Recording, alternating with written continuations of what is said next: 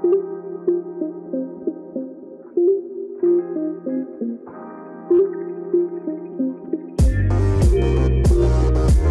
迎收听，我是祝英台。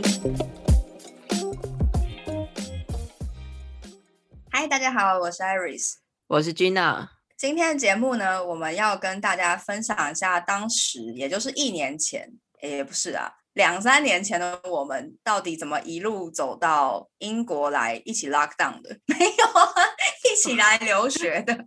我虽听到就是 听到两三年很可怕、欸，你知道这种时间轴突然间变拉长了，所以一年好像还比较好一点。不是啊，一年就是在 lock down 嘛。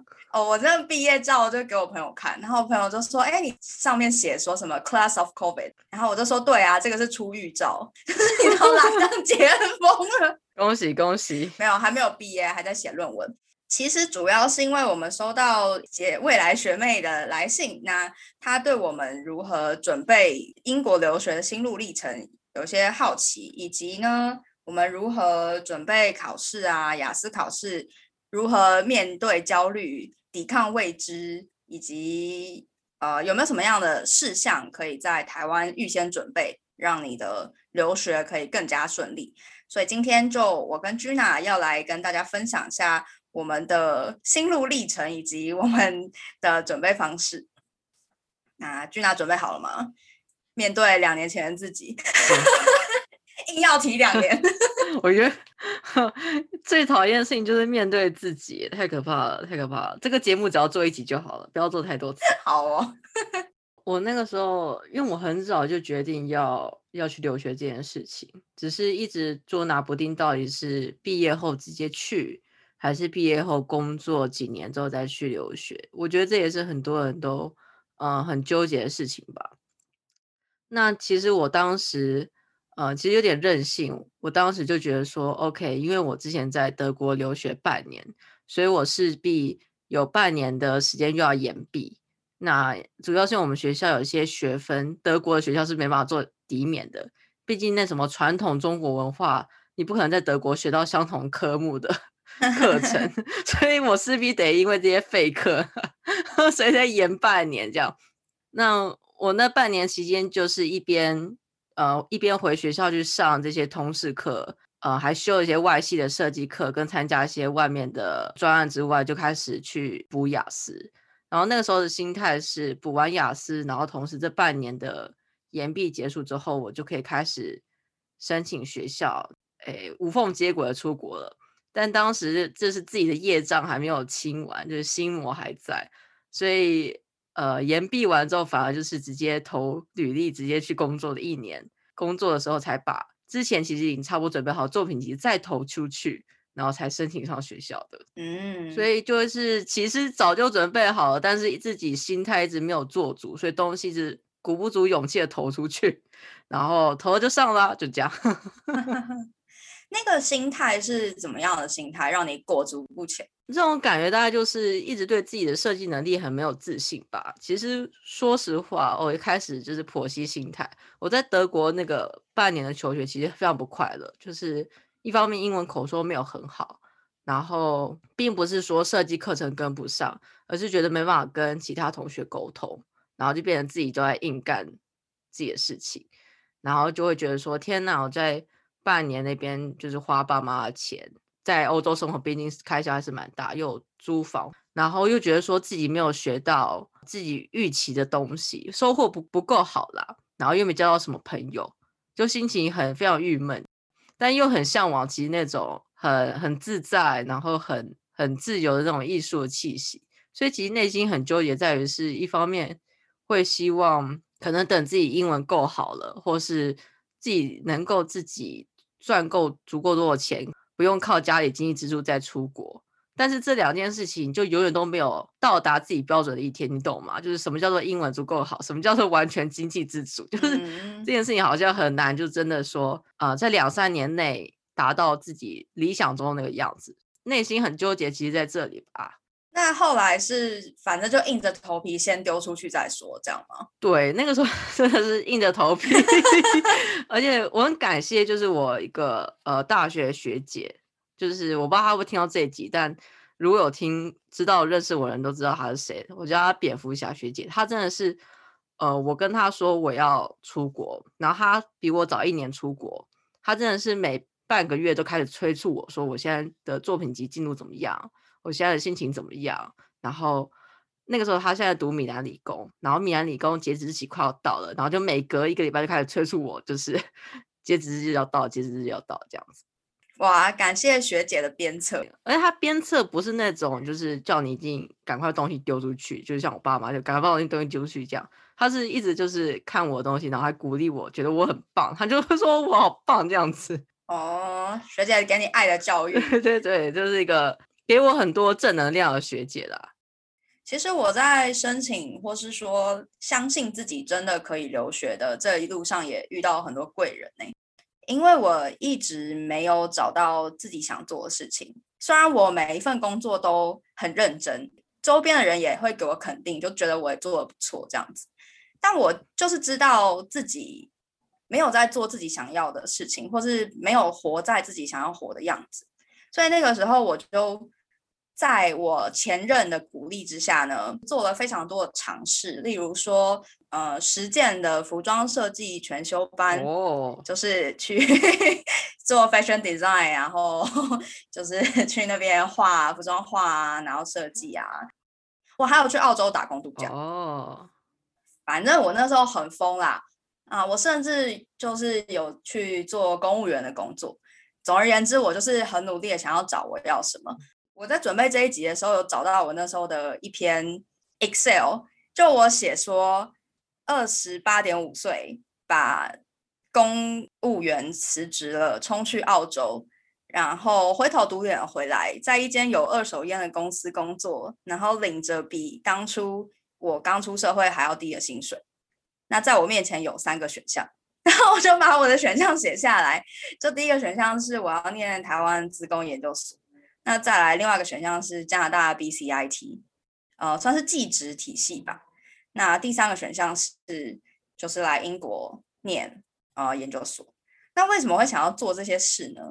原因就是因为我想要有专业，我想要有带着走的专业能力。嗯，但是其实我英文是不够好的，因为我记得我那时候大学要毕业的时候，呃，甚至连多亿的门槛可能八百都考不到，嗯哼，对，所以其实我英文一直以来都不够好，但是呢，因为真的已经怎么讲，就是撞来撞去撞了太久了，所以我就觉得我需要好好的面对以前做不好的事情，就是把英文学好这件事情。嗯，所以呢，我就有评估补习班，那大概补了四个月，就是冲刺嘛，对，那考到基本。基本门槛，接下来就是申请我的自自传啊那些，那也很感谢我前老板还有我十年不见的教授愿意帮我写推荐信，真的非常感谢他们。嗯，那最后我是在二零一九年的十月申请的，英国学校一开始开放申请的时候，我就马上丢信件出去，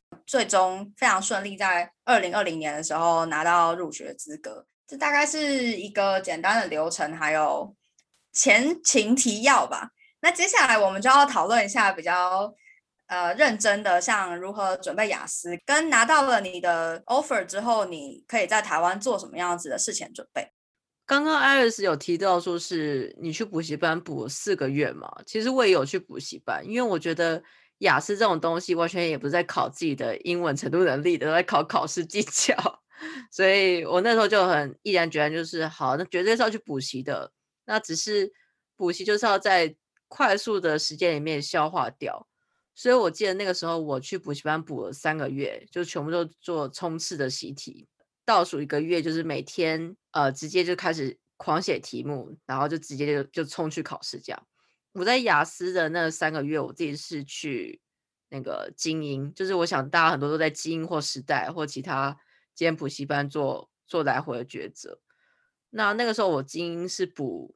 全科就是它是一个，他们有一些套餐，譬如说，就是你如果没有考考到哪一个积分，他就会再多给你呃时间跟堂数这样子。那我直接就是给呃这个目标积分，就直接考到考到满，有点像吃到饱的概念这样子。我当时在课堂上，其实老师也都是拿最近几期的题目来做练习，但我自己本身是认为，如果一直做一些近期的题目的话，你很快就没有题目可以做，因为我那时候雅思是到十三还是十四吧，所以你就可以知道说，其实只有十四本的题目可以做。那如果到时候要冲刺，还没有办法摸手怎么办？所以我还有去呃使用中国的一个一款 app 叫做雅思哥，哇，他们真的是把中国大江南北所有考题都汇整起来，然后超级多的练习题可以去做。所以我那个时候在补习班，除了同时上课之外，学一些考试技巧，晚上就是练习这些雅思歌。嗯，对，雅思哥对我的帮助也蛮大的。就像刚刚 Gina 说的，其实考试的话，它有一些模式在，所以你要去练习那个模式。考古题就是非常重要的，还有考古题类似的仿真题，也就是刚刚提到的雅思哥。尤其是雅思哥在口说跟写作的部分，它有些题目是可以参考，尤其是口说。其实我被问到跟雅思哥口说非常相似的题目。在考场的时候，所以真的帮助很大。我也被遇到一模一样的题目哎。那关于雅思准备的部分呢，我也是有找补习班。呃，在补习班选择的部分，我觉得大家可以衡量一下通勤的时间，因为如果那个补习班离你家很远的话，你会花在通勤时间太多，那你还不如在家里好好的练习。那再加上呢，我觉得虽然我们找了补习班，但是不要有依赖补习班帮你准备考试进度的这个心态，进度或是练习自己还是要自己抓紧，就可以自己做一些安排，搭配学校的进度。因为我一开始找补习班其实是想要偷懒，就想要希望老师帮我安排好嘛，那我就不用担心，我就跟着进度走。但我嗯，两个月过去了，我考了第一次的雅思，并没有达到我理想的成绩。嗯嗯，那是第二次的时候，我自己安排了进度，才有冲刺到我想要的成绩。嗯嗯，那再来呢？我觉得是，如果你是小班教学的话，我觉得对于口说或是写作的练习会比较充分。建议去听听看上课的模式，或是那个老师跟你合不合。呃，我是补英语蛋在台中。那我会去补英语蛋的原因，是因为他们的课程就是蛮呃，尤其是口说写作比较小班教学，那那是我想要的。再加上后来我遇到一个老师，他是我觉得他对我启发很多，原因是因为他不是 native speaker，但是他讲话就像 native speaker。所以你就开始相信说，好，有一天你可以练成那个美丽的音腔啊！是是是，因为一开始我跟的老师他是呃英籍华裔的老师，所以他讲话就真的是音腔，那你就会觉得你距离他蛮遥远的。虽然他讲话也很好听，那后来我跟到那个老师，他就是非常的。可能台湾学生哪一些地方会比较需要调整等等，所以我在那个老师的指导下，口说跟写作都进步的还蛮多的。嗯，好，非常感谢他。那刚刚有提到，其实除了补习班之外呢，还有自己练习的部分。我先讲口说练习，其实大家可以善用网络的资源，比如说 PTT 的 Study 呃 Abroad 版。他们会有些人会在上面找口说练习的伙伴，或是你可以参加读书会，像我跟 Gina 都有参加读书会。那里面的人就是跟你比较类似 level 的，那你就可以讨论不同的 topic。但是如果你是针对雅思要做练习的话，我会建议还是去找一个固定的 partner。那你们就是以雅思哥的题目下去做练习。像我跟我 partner 那时候就。约定每个礼拜六我们要做，呃，因为雅思口说有三大题嘛，那三大题的练习，那要计时，以及要呃给对方回馈。我觉得这是还蛮重要，就是你要去练习他们喜欢听的结构，因为你虽然也许表达能力很好，但是你必须要在有限的时间内去。比如说用到不同的时态去把你的分数冲高一点，这种都是需要后续练习的。那再来的话，我觉得是录音听自己讲话也非常重要。在我自己跟自己练习的时候，我就会录一段，比如说呃最后一个问答，那那段就比较长嘛，你要自己说三分钟吗？我有点忘了，就是要自言自语把你的呃想法表达出来。那在那个题目里面，你就是去听，然后录。你就自己纠正自己，直到你自己录的音听不出来任何 grammar 的错误为止。通常我要做大概二十遍才会到完全我听不出我自己的 grammar 错误。我觉得像 Iris 提到，就是自己练习的时候，透过录音来纠正自己是非常重要的事情。因为像我就有注意到，也是我的 partner 提醒我了，我很容易用 to 来当做一个口头禅一样，就是当每一个。每一段话的开场就是或者连接词，我不知道为什么会用 to 当连接词，但我很很容易就是 to 什么，然后 to 直接加呃 be 动词、动词，或者就是完全是 grammar 错误，但是我就不由自主的，就是很容易呃用 to 来取代 and then 之类这种这种状况。哦，那另外的话，就是我建议大家可以针对雅思的题目做一本你自己的故事小本本。所谓的故事小本本呢，就是说，呃，你把以前练过的题目稍微写下来。比如说，假设雅思有问说你最喜欢吃什么食食物，你可以用心智图，或是用 bullet point，就是列点的方式，去列出你想要提到的一些关键字，以及你会用到的一些特殊的名词啊。比如说，三角形的粽子要怎么讲？你要去形容你喜欢吃粽子吗？重点是你在被问的当下，马上可以想到一些素材可以回答他，所以你就要自己去累积你的算是小锦囊吗？就是在 情急之下，然后打开一个里面就有答案那种感觉，就是要去累积这种内容。像我考口说前，我就是复习我那个小本本，就是比如说他问我什么问题，我会马上想到什么，然后可以讲什么，可以用什么词。嗯。但我很我很好奇，其实虽然我们现在是回顾自己曾经做过的事情，但是 Iris，你真的就是呃每一次都有做到位嘛？因为我觉得听起来是非常棒的方式，但其实我很容易就是懈怠，你知道吗？好，这个呢就要跟大家分享一下我的 Excel 表，我的读书计划，就是我是一个好啦，如果如果你会懈怠的话，我可以我可以盯着你啊。我很喜欢盯别人的进度，奇怪，不用盯自己进度就好。我也喜欢盯别人进度啊。其实我有把我的读书计划分享给我另外一个朋友，然后他觉得我的读书计划确实是对他有帮助的。好，我的读书计划怎么跑的呢？就是呢，我每一个礼，我是以每个礼拜为单位，那这个礼拜就是要跑。两篇写作，那一次口说，因为口说就是跟 partner 一起练嘛。对，那个两篇写作是，比如说礼拜一写 task one，task one 就是图表那一题，那礼拜二就写 text two，礼拜三的话，我必须要整理所有的问题以及整理我的文章，修改我的文章。那礼拜四又跑 task one，礼拜五又跑 text two。那礼拜六可能就整理文章，那礼拜天就做一个总整理。那所谓的整理问题呢，就是说我每一天都会写一次剑桥雅思的呃其中一个 part，就是看你的时间啦，依照你可以的时间去分配。所以要怎么来定制这个读书计划呢？首先你要做的事情就是把你每天有的 spare time 记下来。就是你到底有多少时间是你可以运用的？比如说我那时候还在上班，时间不够，那我可能就会提早起床去听 BBC，那我就可以把这个时间记下来，它也是在我的读书计划里面，每一天都要做到至少一篇阅读，跟至少一篇听力，或是四篇听力，看你自己的时间。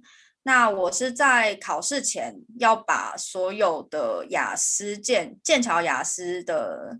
十三到八全部做过一次，那另外我有挑六篇留下来是没有做的，那些篇数呢，就是为了要给我自己做模拟考用的。那我就分别挑了最靠近考试的三个礼拜的周末去做模拟考。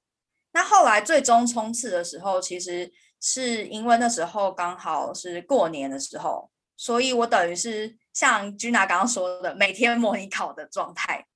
嗯，对，要怎么样不要懈怠，就是你做的计划表是必须要是可以实行的，就你不要做一个超过你可以负担的状态，那你就会觉得很懒惰啊，就觉得啊，就是做不完做不完这样子。那再来呢，是可能可以给自己一些诱因吧，例如是说，呃，我可能这礼拜跑完了，那我就可以去吃个什么好吃的啊，这样就好像放一个红萝卜在面自己面前。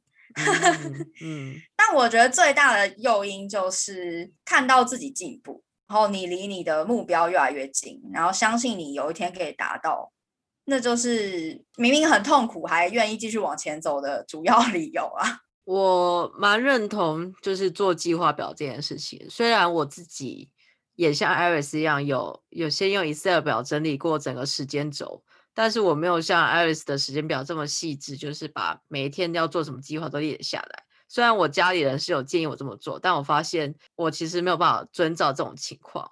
所以我自己意识到自己的状况之后，我的做法是，呃，像刚刚提到的，我把所有的考古题。然后直接全部堆在我桌子上，然后就可以分成两叠，一叠是我还没有做的，一叠是我已经做过的，一叠是我已经做过并且修正过的，所以就可以看出那个纸张的变化，然后围在我周围的那种压力，就是 我把它视觉化在我的桌面 上，我才能感受到这被这种东西包围的那种紧张情绪。这样，我就真的是专业考生，我我考大学都没这么紧张过，这样子。真的很酷哎！就你把它视觉化，然后来逼自己。我觉得找到你适合的逼自己的方式是很重要的。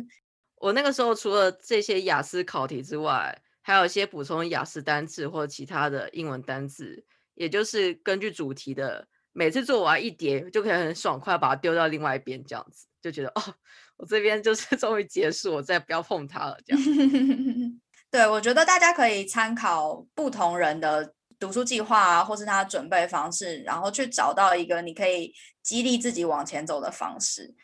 我觉得可能把它当成是一个马拉松吧，就你不需要短时间的去变得很好，但是因为你最终你就是要出国念书，所以你只要有往前走，这样就够了。反正这是一条比较长的路，所以你不要为了可能急功近利，我现在一定马上要做好它，不要，你要喜欢。英文这件事情，不然你出来念书你会崩溃。就是雅思就帮你准备面对你真正想要的留学这件事情，不要把它当成是一个痛苦的事情，会比较好一点。因为后来我已经在阅读雅思的过程中找到快乐了，就有时候 有时候读他的文章啊，其实还蛮有趣的。然后像我也会去找一些 YouTube。一些，比如说 TED 或是一些科普的科普的影片来看，那同时练习单字跟听力嘛。很有趣的是，我记得我看过一个跟臭味、跟人体气味相关的一个科普影片，结果很巧的是，它在我阅读雅思里面出现考场里面。那 其实你只要增加你对于那些领域的了解。当你看到那篇文章或是那个听力的时候，你有那个领域的背景，你其实会很快的 catch 到他要讲什么，甚至你可能可以猜到答案之类的。就像我隔壁的室友啊，他专业是修飞机的，他说他最喜欢看到那种跟飞机有关的题目，然后我就跟他说：“天哪，那个是我觉得最难的题目。”对对，希望大家在准备雅思的过程中，把它看作是一个越来越开心的事情。它就在就在装备你未来的能力，嗯，可能这样子会好一点啊，不然真的是很痛苦。我就我真的要讲，我真的不想再考一次。哦，真的，真的，那压力太大，而且它的报名费好贵哦。没错，重点是报名费太贵了。呃，这托托福的人会抗议，就托福更贵啊。对对对。我觉得我们刚刚讲雅思讲蛮多的耶，但其实虽然我是一个全职考生，但我也不是每时每刻都在读雅思，要不然人会疯掉。所以我那个时候也是有做一些放松心情的事情，譬如说听 BBC 这样子，就是我有时候会听 BBC 不同电台他们之间跟来宾辩论或吵架的一些内容，或是单纯如果是听音乐的话，我也会去听 BBC 的电台，这样还可以听到一些主持人解释。呃，这个音乐节目或是这个呃歌手的一些背景，试图增加一些对于英国当地的的一些基本的认识吧。因为我本身要说真的对英国文化或者它本身的社会有什么认识呢？其实也都是在看连续剧而已，并没有说真的很融入他们当地的生活或者他们现在发生的事情。可是我觉得准备雅思就是那段时间里面。有意识的强迫自己一直听 BBC，我觉得好像真的蛮有帮助的。嗯，没错。其实我会对 Podcast 有印象，或者说开始做 Podcast 也是因为当时准准备雅思的时候，花了很多时间找 Podcast 里面觉得蛮不错的一些节目。主要是因为 Podcast 就是你就放着，然后就把它当背景音，或是你在通勤的时候去听它都很方便。那在这边想要跟大家介绍两个我觉得不错的呃可以练习英文 Podcast。第一个呢是比较偏 business 的，它叫做它是 BBC 的 Business Matters。那这个节目它有趣的地方是在于，有的时候你会听到他提到台湾，这是第一个有共鸣的。那 再来呢，它节目的主旨呢是就是找一个东半球的人跟一个西半球的人来讨论某一些世界上的大事情。所以你会听到一些，呃，可能目前的新闻啊，或是他们关注的事情，同时你会听到不同人的观点跟不同人的口音，嗯，比如说他常常喜欢找印度的人啊，或是有的时候他也会找，比如说日本啊、台湾啊这样中国啊的人，这样蛮有趣的。那另外一个节目呢，是我个人非常喜欢的节目，它叫做哦，我忘记它叫什么名字，Grown Up，第一季才是我喜欢的。第二季开始我就不喜欢了。那他的节目是在讨论说年轻人喜欢的一些话题，呃，也不完全是这样。比如说他们会讨论一些比较抽象的，比如说 love，什么是爱？我我觉得这种讨论抽象话题很重要，哎。因为我记得我第一次跟我们班同学出去吃晚餐，我们那天晚上在谈论什么？除了谈论大家喜欢什么运动之外，在谈论女权主义。我心想，为什么我们吃晚餐要讨论女权主义？真棒，真是一段精致的晚餐。对，然后就是我就找用我那个仅有的贫乏的英文单词表达我的想法，但内心就会很傲玩啊！就是我如果用我的母语，我一定可以就是。大放厥词，这样 横扫全场。对对对，那那个节目有趣的地方是他们的讨论 topic 是有趣的。那再来是他的主持人还有 co-host，就总共大概有四五个人，很热闹，很像是好像一群年轻人就在你旁边，然后你好像融入他们的讨论里面那种感觉。我会再把链接贴到资讯栏，我再找一下。那请大家注意，它是第一季，我自己比较喜欢的，那后面就见仁见智。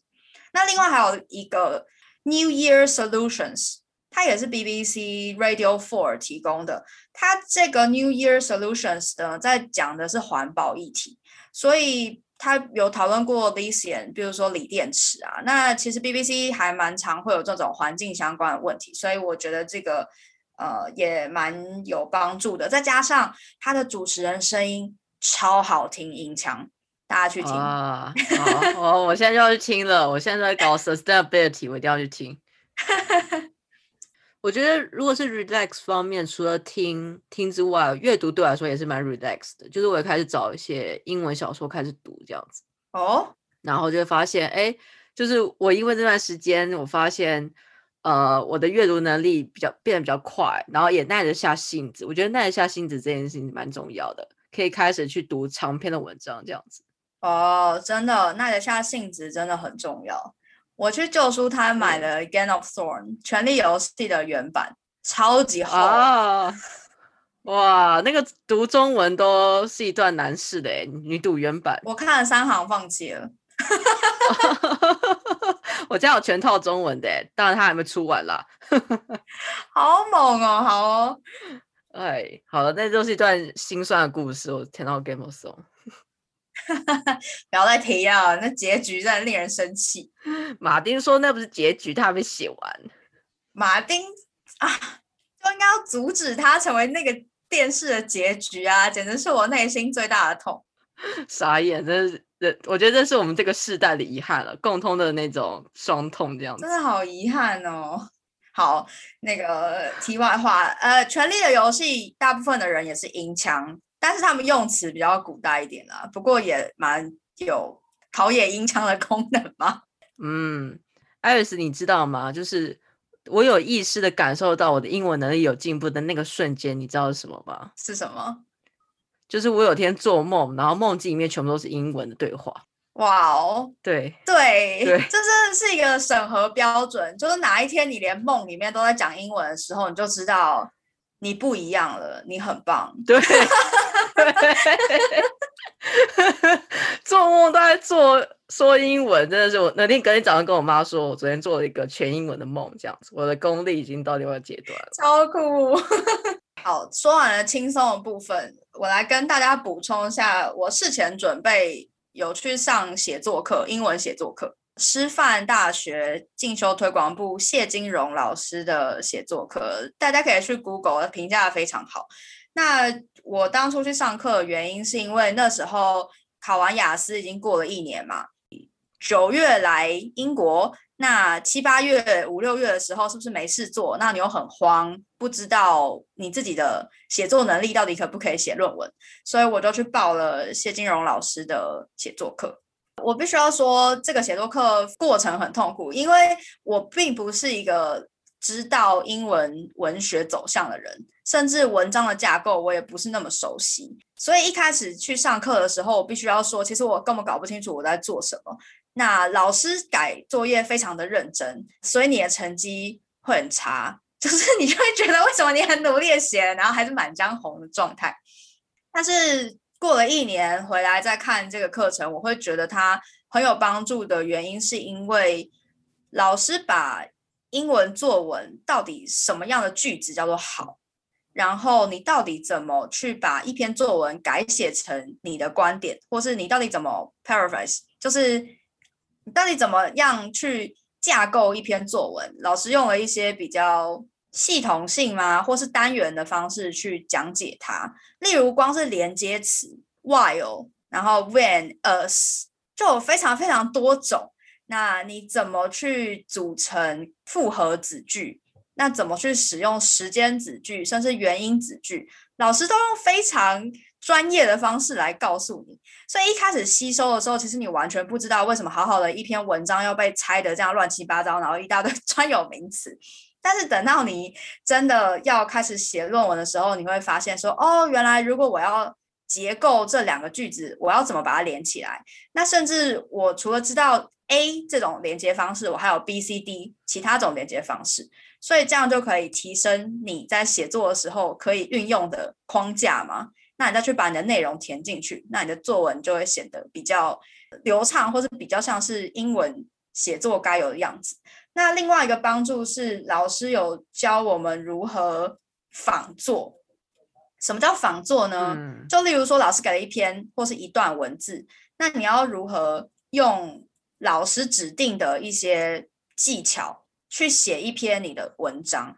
那一开始练的时候会觉得非常痛苦。因为你其实，在写中文写作的时候，我自己的经验是没有做过仿作这件事情啊，所以我就会觉得说，哇，我仿那么久，我真的写得出那样子的东西吗？因为他有时候会挑一些比较美的文章，其实我是在这辈子都写不出来，在中文也写不出来的程度。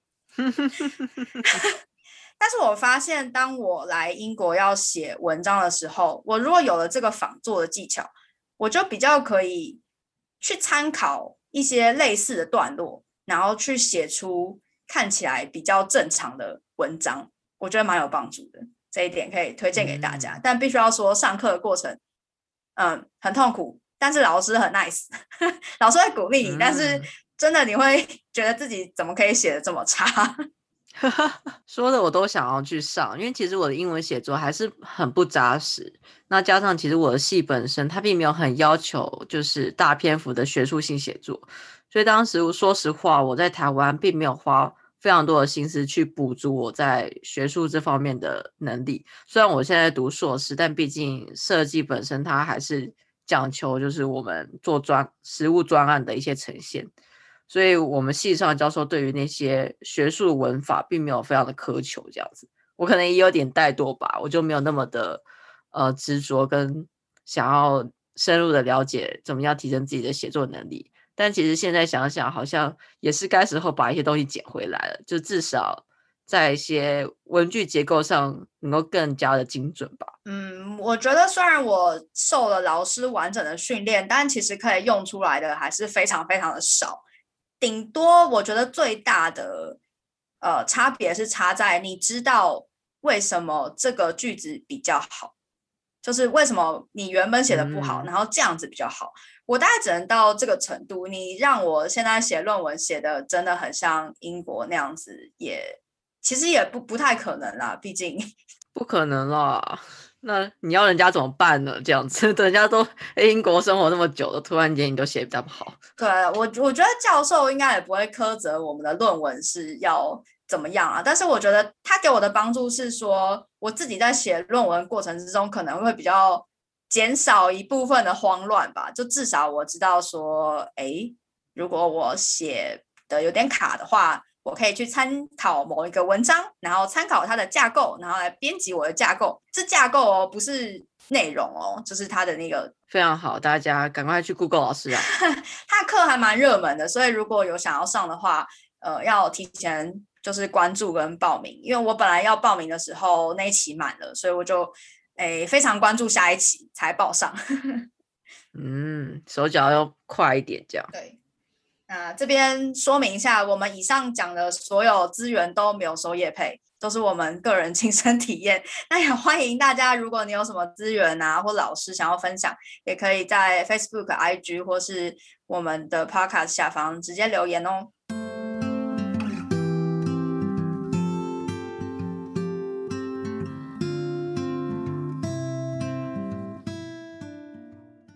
想到一件有趣的经验，在我这学期课堂结束的时候，我们教授呃为我们组织了一个班级野餐。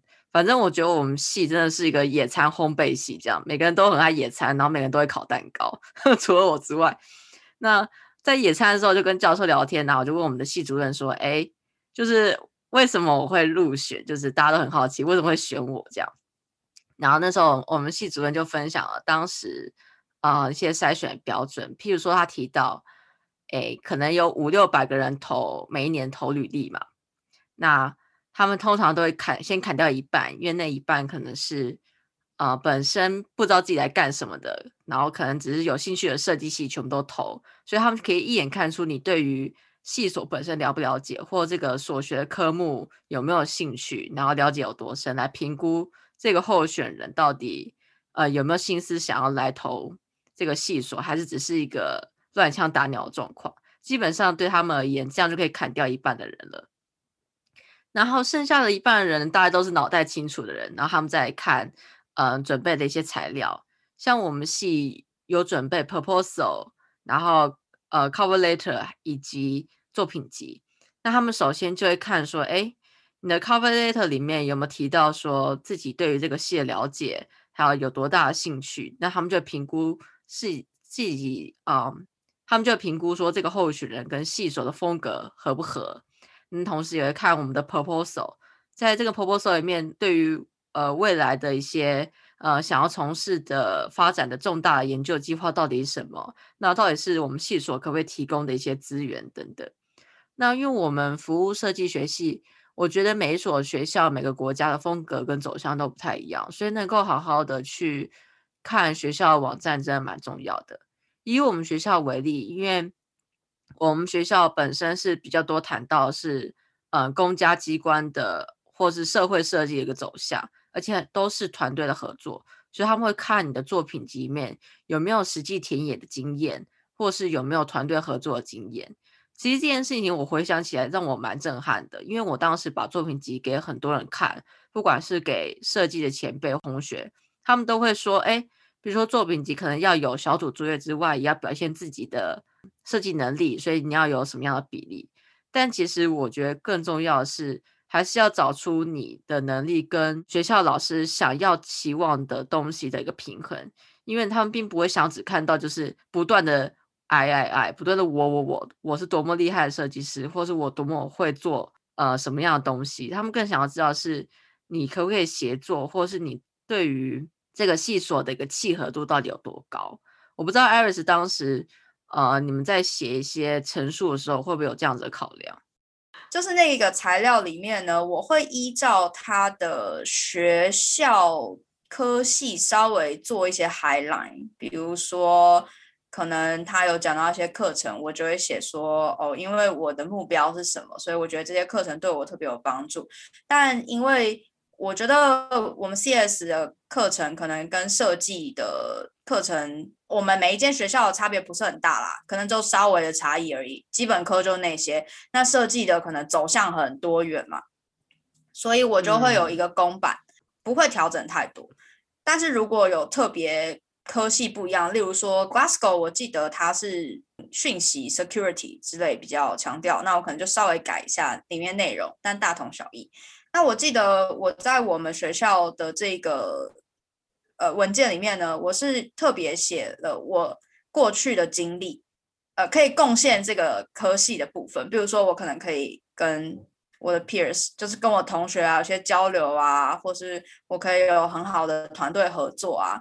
就是去 highlight 自己的一些亮点吧，因为我的背景算是有工作经验啊，科系是完全不相关，因为我现在念文组的嘛，所以我那时候就是希望去 highlight 自己的一些重点，那跟我的推荐信去相互呼应。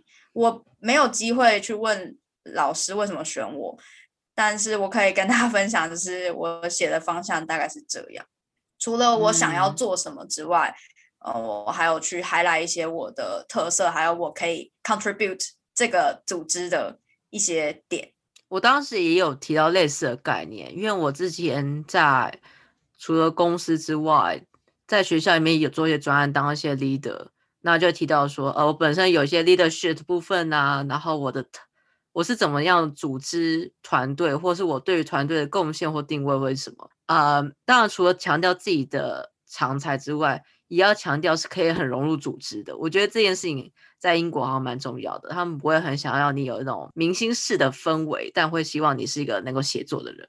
我觉得协作确实不管在什么样子的团体里面都蛮重要的。你要有自己的特色跟自己的主张，但同时你也可以包容跟和别人共同创造出一些东西。我觉得这还蛮重要的。我觉得我们刚刚聊很多都是在谈一个人刻苦准备一些事情，但是拿到 offer 之后，也应该有干一些快活的事情吧？肯定的啊，就大吃大喝啊，找朋友啊，喜大普奔，喜 大普奔，这有人听得懂？就是你知道 Iris，因为我之前在德国待过半年嘛，所以我大概知道欧洲超市会卖什么蔬菜，然后那时候我就已经决定，OK。我要把所有能约到的人都约一团，而且我都要都吃亚洲料理，绝对不吃任何什么欧洲很常见的餐厅。我一定要去吃那种寿司、寿喜烧，或是吃到饱，或是什么台湾的一些特色小菜什么的，就这种你再也无法 自己一个人在欧洲处理掉的东西。这样哦，你真的是先知哎！真的，请大家就是亚洲食物吃起来，尤其是。台湾各种 小吃，对，好想念哦！龙须菜酸辣汤这种东西你在包也吃不到的，就是 包里面有龙须菜跟酸辣汤。我觉得很重要的是跟的朋友，尤其是你想要继续 keep in touch 的朋友，联系一下感情，就是了解一下彼此的近况。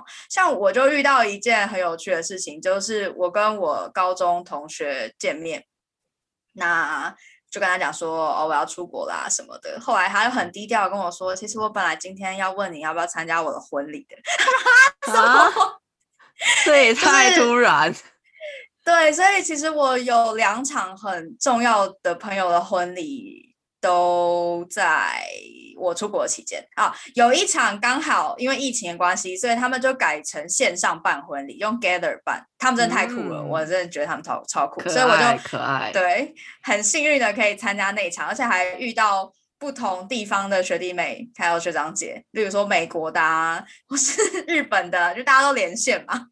对，哇，真的是不错哎，就是大家可以跨越那个地理的限制。没错，很感谢他们办了一场在疫情中的 Gather 婚礼。好，祝福他们。我觉得很重要的是，你跟大家就是打个招呼，然后我觉得是一种仪式感吧。嗯，就是你从台湾要去另外一个地方，好好的跟大家吃个饭，聊聊天，了解他们的近况，其实你会发现，你身边人是很多人默默在支持你的，好像默默多了一些力量推着你往前走的感觉，没有那么孤单啦。嗯，我觉得是，而且有些人其实说实话，每个人的时间是这么多，并不是说没没有一直长时间保持联络就不是朋友。就我在做这些事情之前，可能会觉得说，呃，关系可能已经没有这么好了，然后其实也透过这个机会，让大家还是有一个。呃，update 的机会吧，就是还是可以知道一下彼此的近况怎么样，然后好歹还是可以维持一个呃一面之缘，而不是真的就是再也没有联系。尽管现在有很多方便的通讯软体，但是你真的会跟每个朋友都保持联络吗？真的很难。嗯，这真的是一个很好的借口跟大家见面。像我就有见到那种可能三四年都没有 update 的朋友，那 现在我可能 po 一些跟英英国相关的文，他有来给我按赞，他想说哇，这也太成功了吧，就是 捡回了朋友，真开心。对对对，真的是就有种又赚到一个朋友的感觉。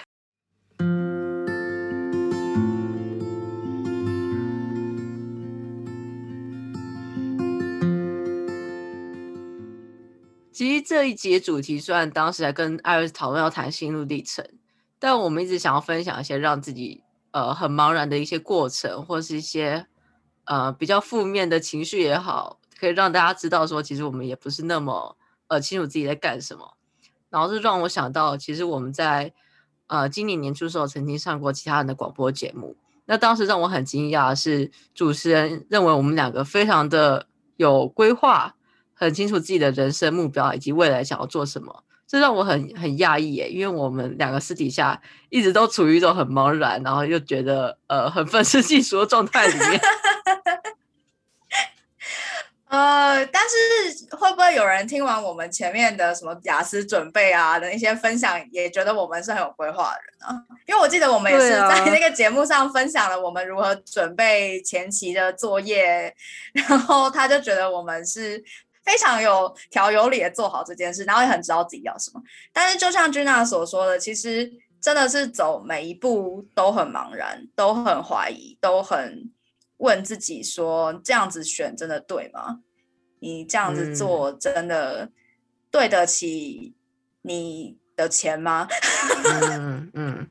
而且我自己最茫然的事情是。我是高中的时候会列下那个，就是人生想要完成的一百件事情那种人。我就有一次上课无聊开始列这件事情，嗯，然后列到就是没法列到一百条，哎，就是列到就开始写什么我想要会烤巧克力熔岩蛋糕这种事情，没办法列到一百条。但总而言之，就是我一直对于我对于代办事项那种情有独钟的执着，这样子，不是每个人都很爱列 Excel 表，Iris，就是我们俩是例外。好，OK。我当然有个人生目标，就是二十五岁要出国念书。那为什么二十五岁其实很简单？因为英国很多的青年优惠都十六到二十五岁，所以我一定要在二十五岁之前出国，所以我才可以想到最多的优惠。我不知道为什么 执念就是这个。然后虽然我现在真的是二十五岁来到英国了，然后我就一瞬间在冬天的时候，就去年冬天在拉个档的时候，非常的呃陷入低潮。那个时候我的低潮在于是。我不知道自己接下来要干什么，就是我从高中一直以来的目标我达成了，然后我现在不知道自己在干什么这样子。哎，真的耶！我其实有留学这个想法是国中的时候，就是因为我有同学他可能国外回来，或是他即将要去留学。那其实我一路上都碰到很多很多同学都很优秀，然后都出去留学，所以其实一直有这个小小的心愿放在我的心里，但因为财务。跟英文的关系，其其实我一直没有敢踏出这一步。那一直到后来，就像我刚刚说，其实我在二十八岁的时候有一段寻找自己的过程，但我现在还是不能跟大家就是宣布说，对我找到自己了。我没有，我还是很茫然。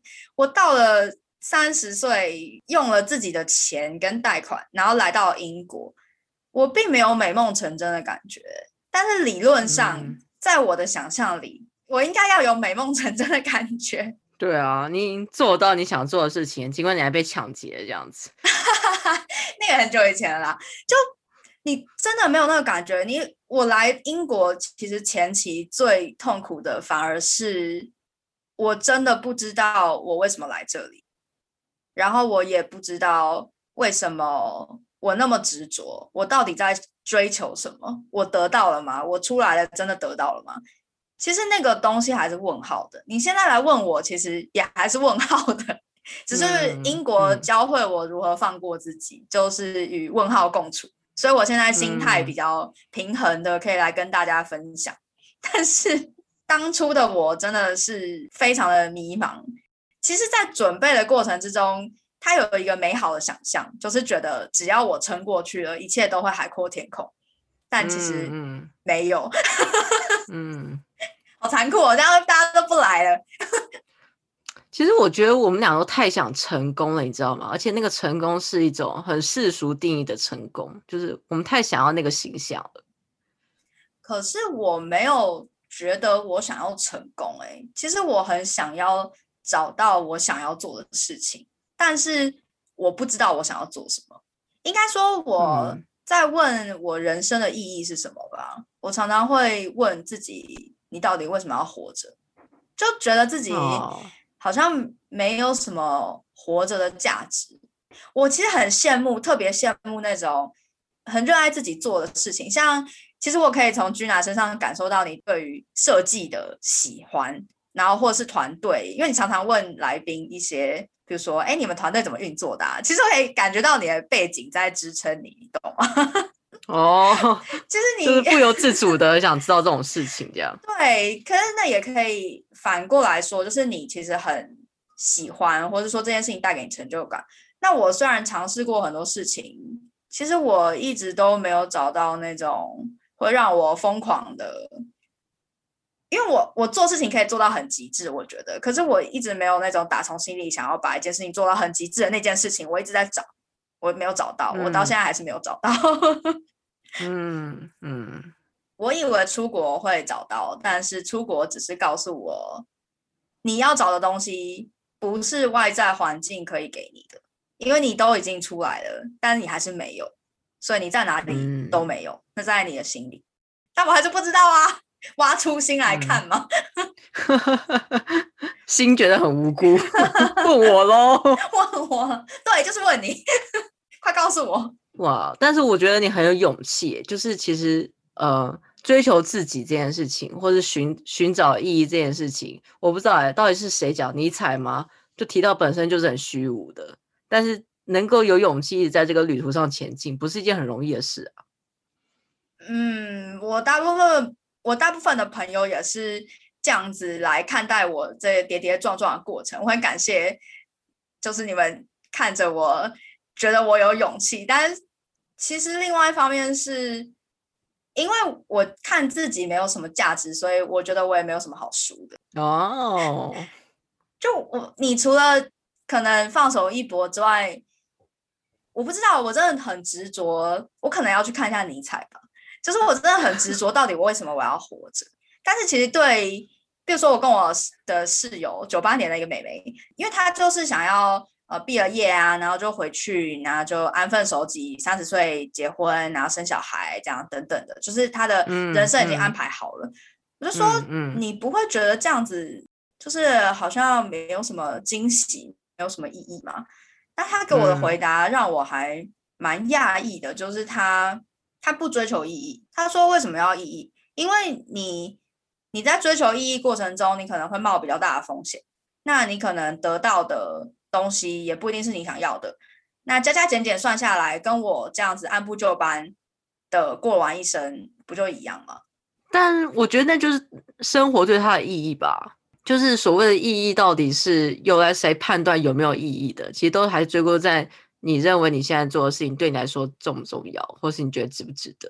而且这件事情，我觉得是变动的吧。就是呃，我们现在回顾过去，在看所有的所有的举动。跟我们现在所采取的举动，以及未来再去检视所有这些行为，它都是会做变动的，跟你自己当下的心境是一样的。确实是，只要你每一刻都努力的去做你当下想做的事情，我觉得到头来它都会是某种养分啦。它不会，也许从个人的角度来看，它也许你在尝试，或是那是一个错误，但是最终它还是会成为你生命的经验。那可能在某种程度上会给你一些支持吧。我会想到我这种性格养成，可能是很很久以前就培养出来的。我还记得我国中的时候有一次写周记给老师，我就说哇，我看了《变形记》之后，我觉得好感动。然后我觉得我以前的时光都浪费到不知道干什么。然后我老师就很惊讶，就是你知道，呃，国中的国一的学生在看卡夫卡，然后还认为说自己国小以前的事情都在浪费，我就觉得何必？很危险，需要通报辅导师。但老师给我的回馈很好啊，他就跟我说，就是没有时间是被浪费的，因为一定是经过了那段时间，你才能够去了解现在的事情，然后同时，呃，阅读或是做任何事情的体验，在每个当下它都是不一样的心境。所以没有没有说一定要在某个年纪做某些事情才是真正有价值的。哇，你的老师好有智慧哦！当然他可能没有讲的那么有智慧啊，但我体悟出来是这个意思。好，跟大家分享一个有趣的以前做过的事情，未来有一天一定会派得上用场。就是当年大学的我非常讨厌英文，觉得我英文就是学不会。所以我决定要学一个跟英文完全不相干的语言。我觉得可能英文跟我不合，所以我跳一个语系也许可以。所以我就非常大胆的去学了俄罗斯文。啊，呃，就是 d o p l e j i n 就是早安；Stresswit，就是呃你好。你怎么那么优秀啊？你还会日文呢？我就是学了这几句。我跟你讲。俄文真爆炸难，我被吓死，我真的被吓跑。吓跑之后，我就乖乖回去学日文跟英文了。所以这个事情就变成是我人生的一个污点，因为我被吓跑了。结果有一次我在面试的过程中，那个面试官是俄国人。呃，因为一开始会是比较正经的面试嘛，那后面可能会有一些时间让你提问题，那你可能就可以跟他谈论一些比较软性的问题，比如说，哎，你觉得这个工作，呃，你做起来感觉怎么样？团队怎么样啊？你最喜欢的部分是什么？那因为我为了表现出我很喜欢认识不同背光的人，所以我就跟他说，我还学了俄文呢。他看起来心情很开心。跟大家说拜拜的时候，跟他说谢谢吧。谢谢，俄文是 spasiba，对我就跟他说 spasiba，然后他就说谢谢。他没有那么标准啦，他就是用中文的谢谢这样子，谢谢之类的。那我就觉得哇哦，没想到有一天我学了俄文，可以用讨好面试官 上面。好啊，我要把每个国家的谢谢你好请都学会，这应该很简单，获得新的目标。因为大家不要重点错误，我这个故事只是想要让告诉大家 说，你过去无心插柳的一个行为，也许未来某一天会用到。就是我们讲了一两个小时，其实就是跟大家分享我们很茫然这样子。对，希望大家不要觉得孤单，其实大家都很茫然，但大家都可以一起往前走。嗯，我觉得说出来是件很好的事情哎，就是茫然其实没有关系，但不要这么在心里。对，那 well being 是很重要的，你可以找方法把它呃释放出来。写不想找人说的话，你也可以写下来啊，很多方法。大不了你就做瑜伽吧，让自己累一点，身体去运动一下，你就会忘记这件事情了。可以追剧吗？哦，可以啊，你就陷入就是另外一个世界里面，不要看那种跟你现实太接近的连续剧哦。那个会让你很痛苦，一定要去另外一个次元，呃，也不要去看那个冰火了，就是结局太烂了，不要看，可以看其他的。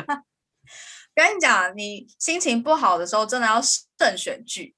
就是我当初刚分手的时候，你知道我呃看的第一部片电影是什么吗？是什么？小丑。呃，你知道我在哦，他真的是很孤单，然后很难过。我那时候也很孤单很难过，我在电影的椅子上就是扭来扭去，我很想要出那个电影院，你知道吧？因为他演的太好了，就是他，哦，真的是我我那时候没有看预告片，我就觉得他是 DC 嘛，所以应该就是无脑英雄片或者什么，就是一些比较娱乐性的。啊，我真的错了，大家小心。对啊。小手术那个连就是身心健全的时候去看都会受到伤害的。我真的三度想要离开现场，就是 想要离开电影院，但是真的很好看啊，就是推荐大家看，在你心情好的时候。那看来大家在迷茫跟痛苦之中，只能推荐大家去看 YouTube 的猫猫影片了，绝对不会错的。任何时间看猫猫影片都不会错。那希望今天的分享可以帮助到正在准备雅思或者准备留学的你，正在迷惘的你。如果你有任何的想法或是有什么问题，都欢迎私讯我们的 IG、Facebook 或是在我们的 Podcast 下面留言，我们都会看，都会回复你哦。那我们就下集再见喽。大家拜拜。拜拜。